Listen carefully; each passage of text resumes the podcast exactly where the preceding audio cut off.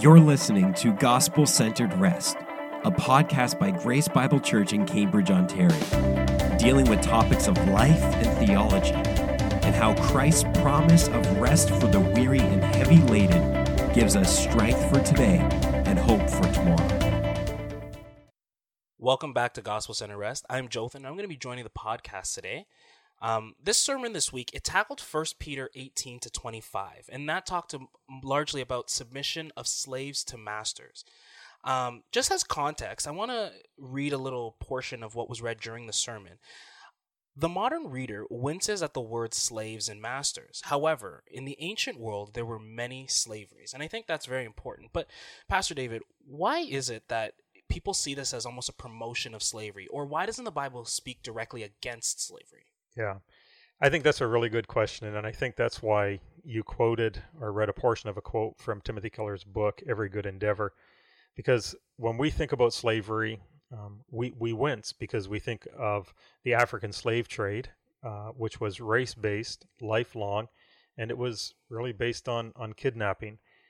Um, the New Testament slavery, while there was a lot of suffering that took place, um, it, it was it was different. Um, many in the first century were, you know, some were conquered in battle and became slaves, but really by the time Peter and Paul were writing, a lot of the slaves were either born into slavery and, and slavery could look different. You could have cruel masters, or um, you could have gentle or kind masters, or you could even be um, a doctor, professor, administrator, civil servant, um, and, and, and enjoy uh, some um, some of those freedoms, even mm-hmm. even even if it was in slavery.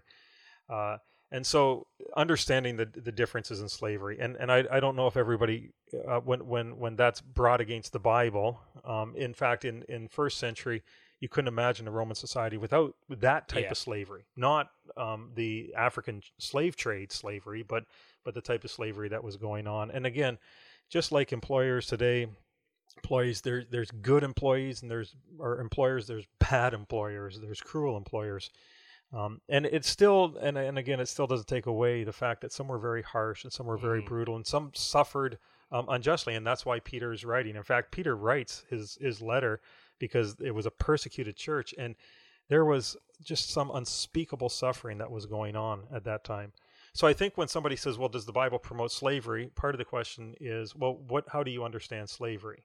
Um, so that, um, and then how do you understand promote? Um, mm. And that's why the second part of your question is, um, why doesn't the Bible speak more directly against slavery? I think, uh, well, to answer it, no, the Bible doesn't promote slavery. Okay. Um, yeah. And why doesn't the Bible speak more directly against slavery? I think just two quick answers. And again, there's so much that can be discussed, but we're just trying to lay some broad parameters.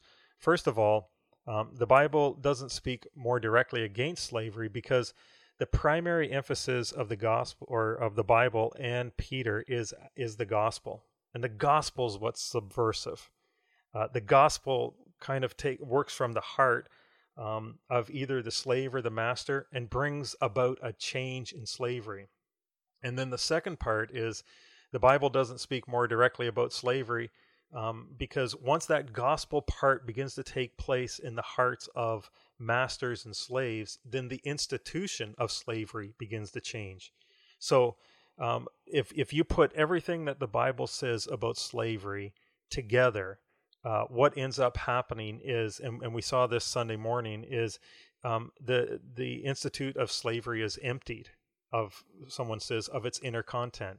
Uh, it, it it works in such a way where the principles of slavery are so undermined and abolished that any and all forms of slavery become null and void over a period of time. And that's what took place. These principles um, were used by men like William Wilberforce uh, to say the African slave trade, especially the African slave trade, um, is is um, anti-Christian and anti-Scripture.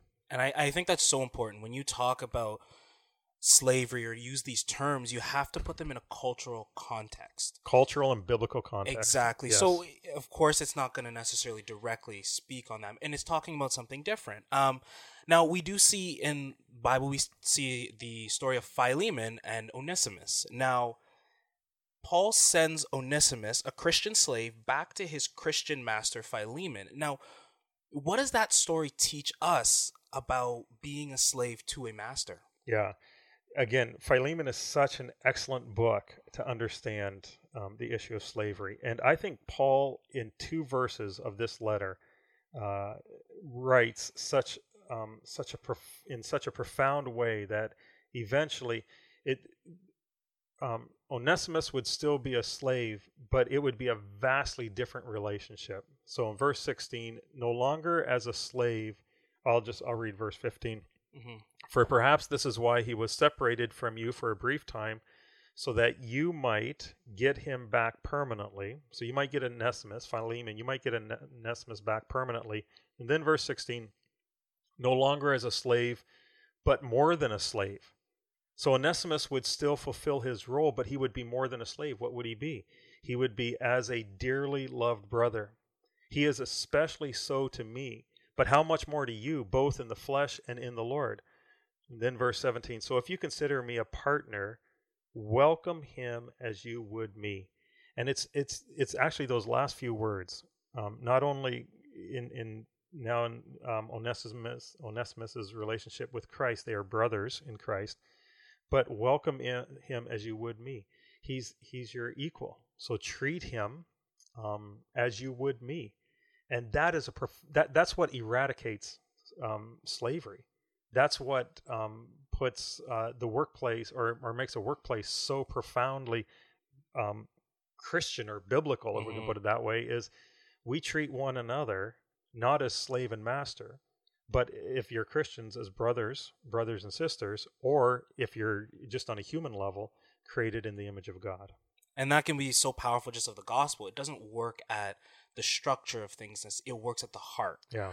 Um, and that that's why we talk about uh, scripture and Paul and, and even in the Old Testament when when there was slavery that was spoken about the, the, the way that God set up um, like every seven years a slave would be free mm-hmm. um, if you if you were an Israelite slave uh, so even the way it it just transformed what was taking place in culture yeah. um, which could often be cruel and gave it dignity and and gave it um, purpose really yeah now we can we can read about how you know we see these these slave to master relationships in a context of you know the early church and and Paul's letters, but you know how are we to apply that to our lives today like what what does this how does this impact our employee employer relationship that you'd find in the workplace yeah i think if we just use for example uh, the first peter 2 passage about household slaves at minimum, it says these two things. First of all, our working, uh, our where we work can be a broken, broken place. Yeah, and it can be a difficult place, and uh, I think God prepares us for that. That, like it says back in Genesis three, that there will be thorns and thistles, um, and when we read about uh, slaves, household slaves who continue to submit to cruel masters, we can examine our circumstances and say, Am I thinking that it needs to be better um, because I have a misunderstanding of this world? We live in a sinful, broken world. We will live um, with sinful, broken relationships in our workplaces, and there will be thorns and thistles. So I think at I think at minimum it tells us that um, we are going to find ourselves in difficult circumstances, uh, and we, we have to endure. And then I think the second thing that we realize is ultimately God is our boss. Mm-hmm. And that's what we read of in verse uh, 18. We do it with all reverence, not only to the good and gentle ones, but also to the cruel ones. Um, we're not ultimately submitting to um, those in direct authority over us. We're ultimately submitting to who God is. and the reason why that's important is this reverence is not just this fear in terms of um, the greatness of God, but the, the closeness of God. Um, that, that He would draw close to us and He would teach us how to interact with those who we find difficult with, to love, to forgive, um, to to do our job to the best of our ability, because that's what God calls us to. So, a reverence to God gives us this sense of um, what He's done in us because of who He is, and it gives us that purpose so that we can be those who who just are different by our actions, by our words, by by our attitude, um, by how we treat um, and respect others. And it's not easy. I mean, we live That's in a fallen world, and Yeah. you know, unfortunately, there are cruel masters. Yeah. And you know, we even read in here earlier from the the sermon this week. It's you know there was good evidence that some of the slavery was cruel and harsh. Yeah. Um, not all of it was peachy, as we, you know. But you know, how do we wisely endure some of this suffering? You know, whether it's a, a bad boss, um, you know, just um, a, a tough ruler. Um, how do we wisely endure that just Yeah. suffering? Are we to, are we being asked to endure it, or just stay suffering, or are there opportunities to leave? Like, what do we do? Yeah, I think that's that's. I'm glad you added the word wisely, uh, because sometimes we can read a passage like this and say, "Okay, well, I just have to endure unjust suffering," um, but uh, the Bible talks about this in multiple places, as we'll see in just a moment, and we want to try to put together we want to try to think deeply about these things and not just read this and say okay well i'm stuck so i have to i have to live this way. Now back in peter's day a lot of them were stuck. Yeah. they they just I, I, like i said sunday morning you can imagine some some slaves saying man i'm just so thankful i have a gentle and kind master. And then you can think of other slaves who say oh i have a cruel master and this is this is what's this is you know this is my lot in life. Uh, and so i think i think first peter answers both of those actually. I think first peter first of all or the bible answers both of those um, aspects. First of all if we are stuck if we cannot like the slaves and who who were you know they, they may even been persecuted because that's one of the main themes in first peter. They may even be persecuted as slaves for doing what's right. That's why i think later on in first peter chapter 3 um, can you imagine being harmed when you're when you're doing something that's good? Um, and the slaves might have really tried to tried to do what's good and they still get persecuted not so much because of what's good but because they're living out their christian faith. So not only do they have cruel masters who are cruel in terms of of their of slavery but they're also cruel in terms of their christianity. So um, some of these some of these slaves were just in tough tough positions and there are times where we cannot uh, necessarily remove ourselves and we have to endure unjust suffering.